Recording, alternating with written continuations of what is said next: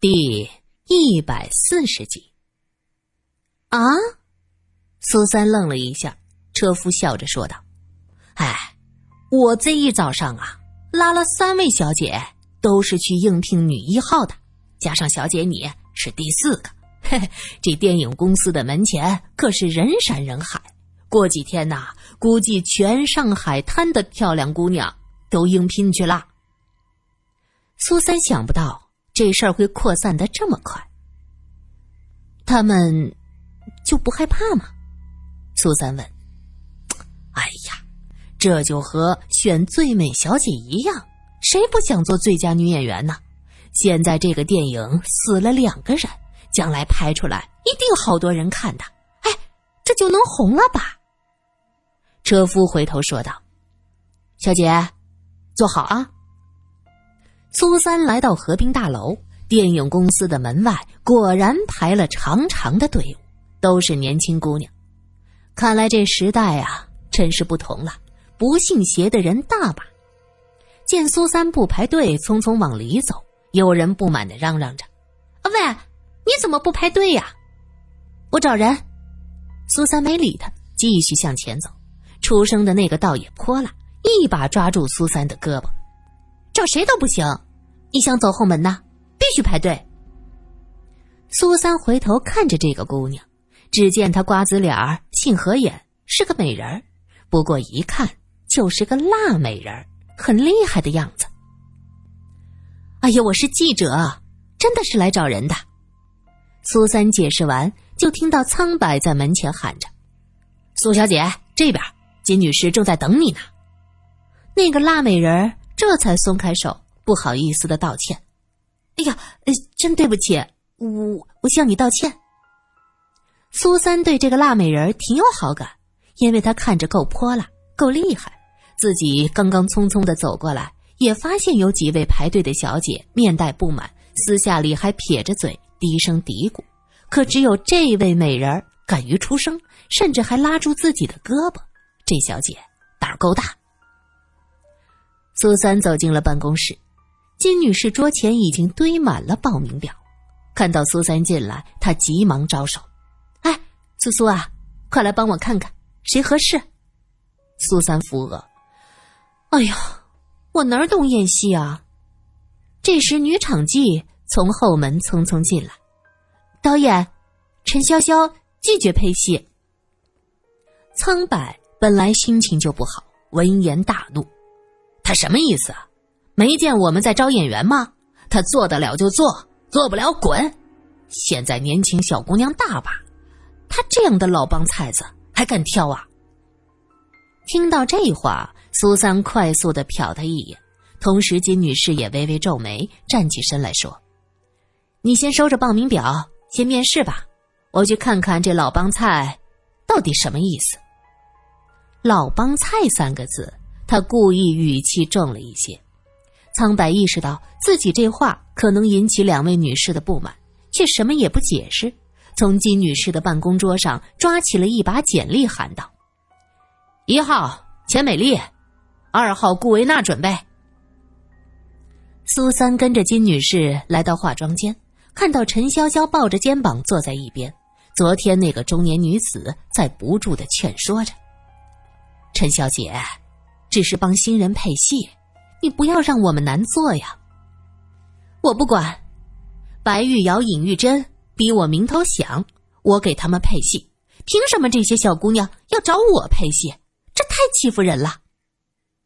原来这次招聘要现场考察演技，金女士让陈潇潇过来和报名的新人搭配一段深山古寺的戏，陈潇潇觉得自己被轻视，非常的不满。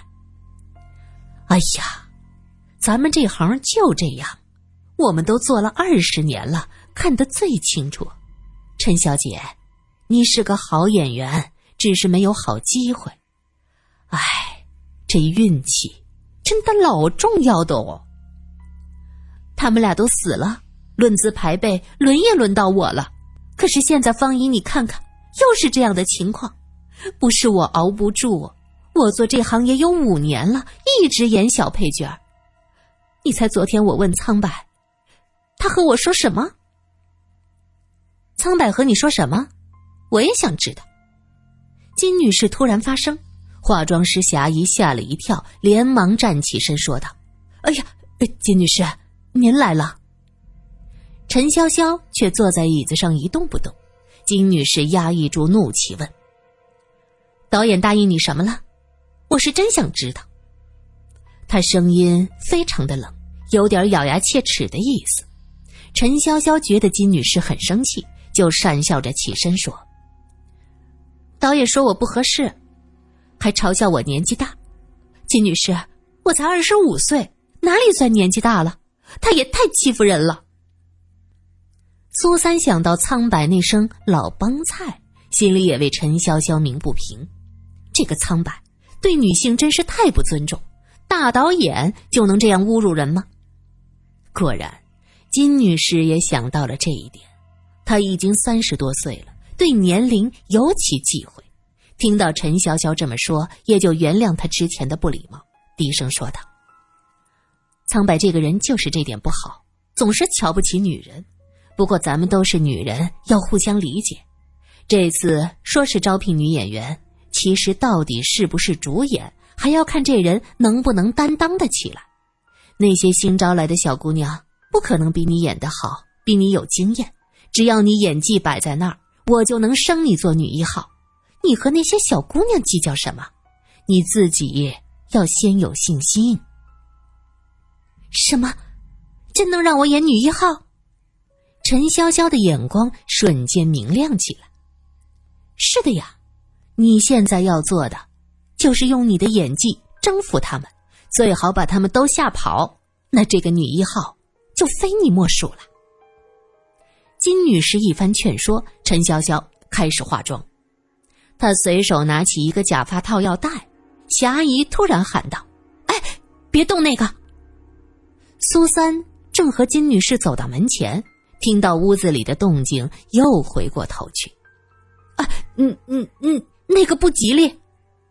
霞姨看到金女士转身，有些不好意思的解释：“这个是昨天白玉瑶戴过的那个。”苏三指着那个假发套问：“你是说这个？”“对，这些可都是人的真发做的，头发是最容易沾染怨恨的东西呀。”我怕有不妥，这个需要放几天才能戴它。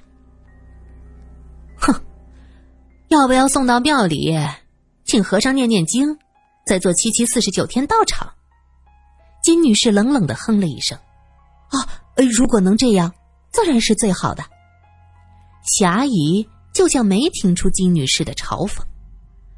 苏三和金女士回到办公室。看到苍白已经筛选出几个姑娘，都坐在那儿等着金女士。苏三发现，刚才那个辣美人儿也在中间。他看到苏三微笑着点点头，眨眨眼睛。这几个，你觉得不错？金女士接过几个女孩的报名表，翻看了一下。吴美云，售货员。原来这几张报名表上写的都是学生之类的。只有这个叫吴美云的职业一栏是售货员。对，我在百货公司做售货员的。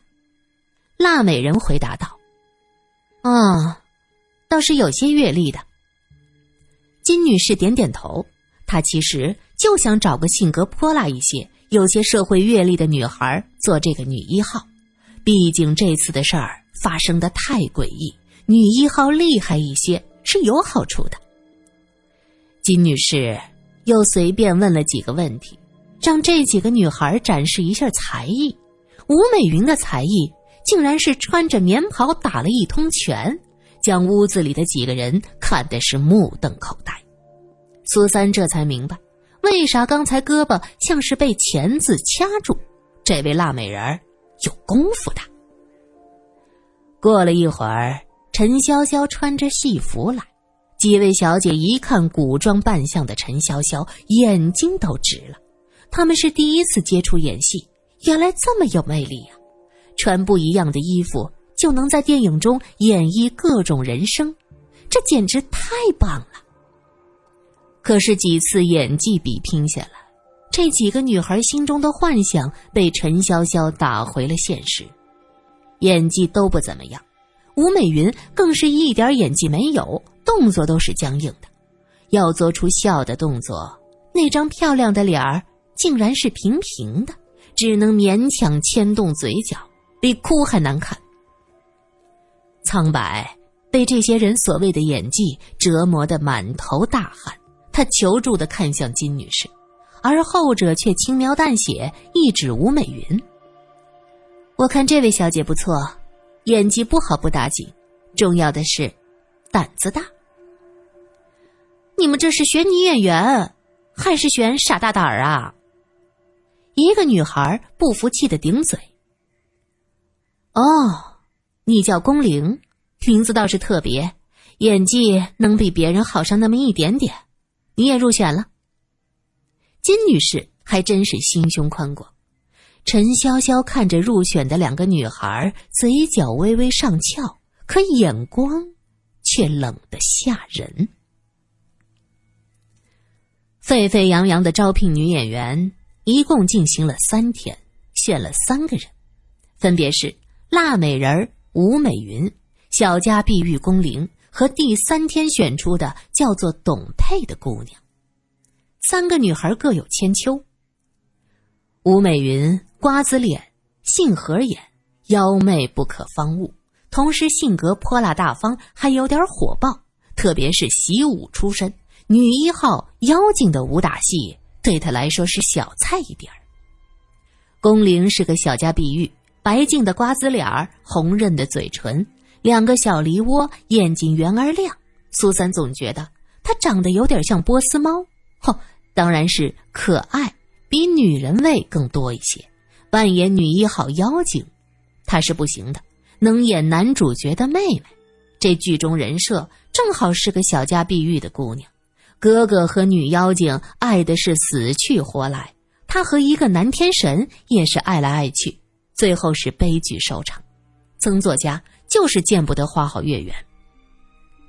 董佩长生玉立，第一眼看上去就是一个冷艳的女子，她的美。是不容人玷污的那种，冰清玉洁。试镜的时候，一身蓝茵丹士宁普通旗袍，站在镜头前特别的有气质。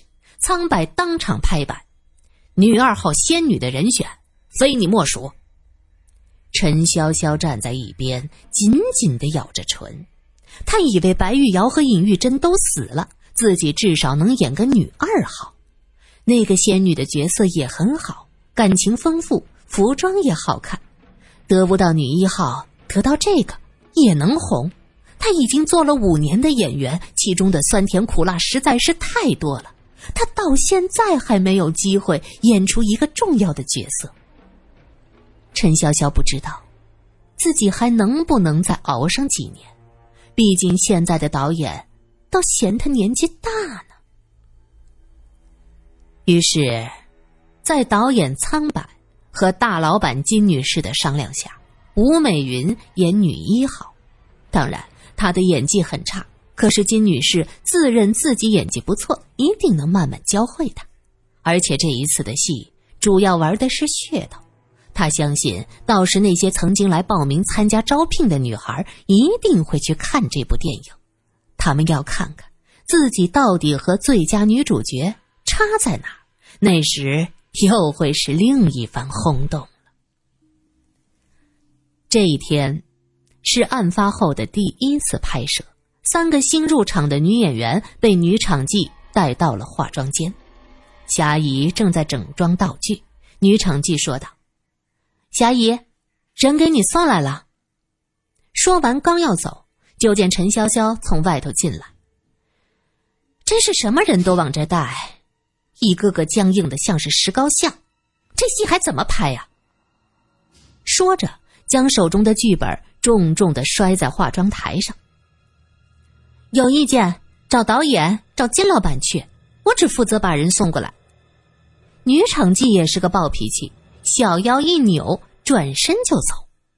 剩下三个新演员互相看了看，辣美人吴美云问：“我是演女一号的。”说是在你这换衣服、化妆，陈潇潇笑了，哼，到底是新人，你妈没教你讲礼貌吗？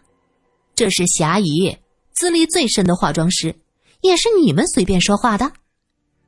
霞姨急忙解释：“啊，都是新来的，还不是很懂规矩。潇潇啊，你带他们去换衣服。”说着指指自己身后的道具间。陈潇潇靠在墙上，抱着肩膀问。都演什么呀？报上来听听。我是女一号，她是女二号，她是男主角的妹妹。吴美云心想：你在这摆什么老资格？不就是个不入流的小角色？入行久有什么用？不还是个小配角？英子回答时有着一股子傲气。